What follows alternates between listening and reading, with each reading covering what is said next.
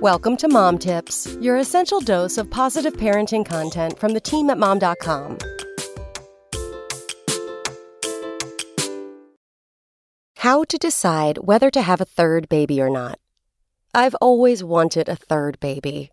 I always felt like three kids would round out our family. My husband didn't share this sentiment, though, so I'd started to give up on this pipe dream and learn to live in the moment satisfied and grateful for the two beautiful children I was raising.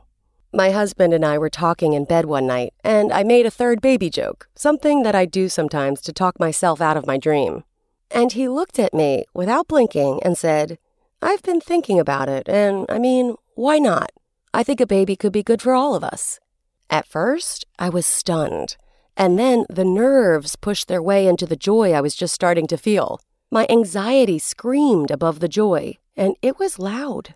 For the next two months, all I did was overthink. Would the age gap be too big between my kids? Would my older ones move on and forget about this poor little third child when they were teenagers? Would they have anything in common?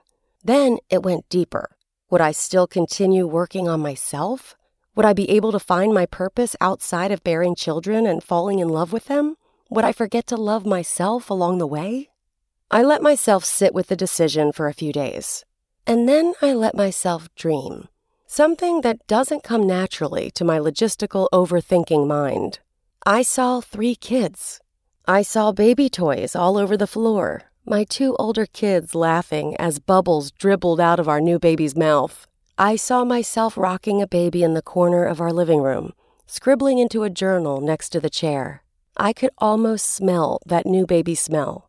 It made me smile. There is no right or wrong way to build a family. All we have are dreams and time.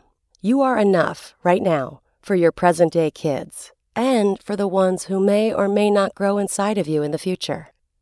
Come back tomorrow for more mom tips.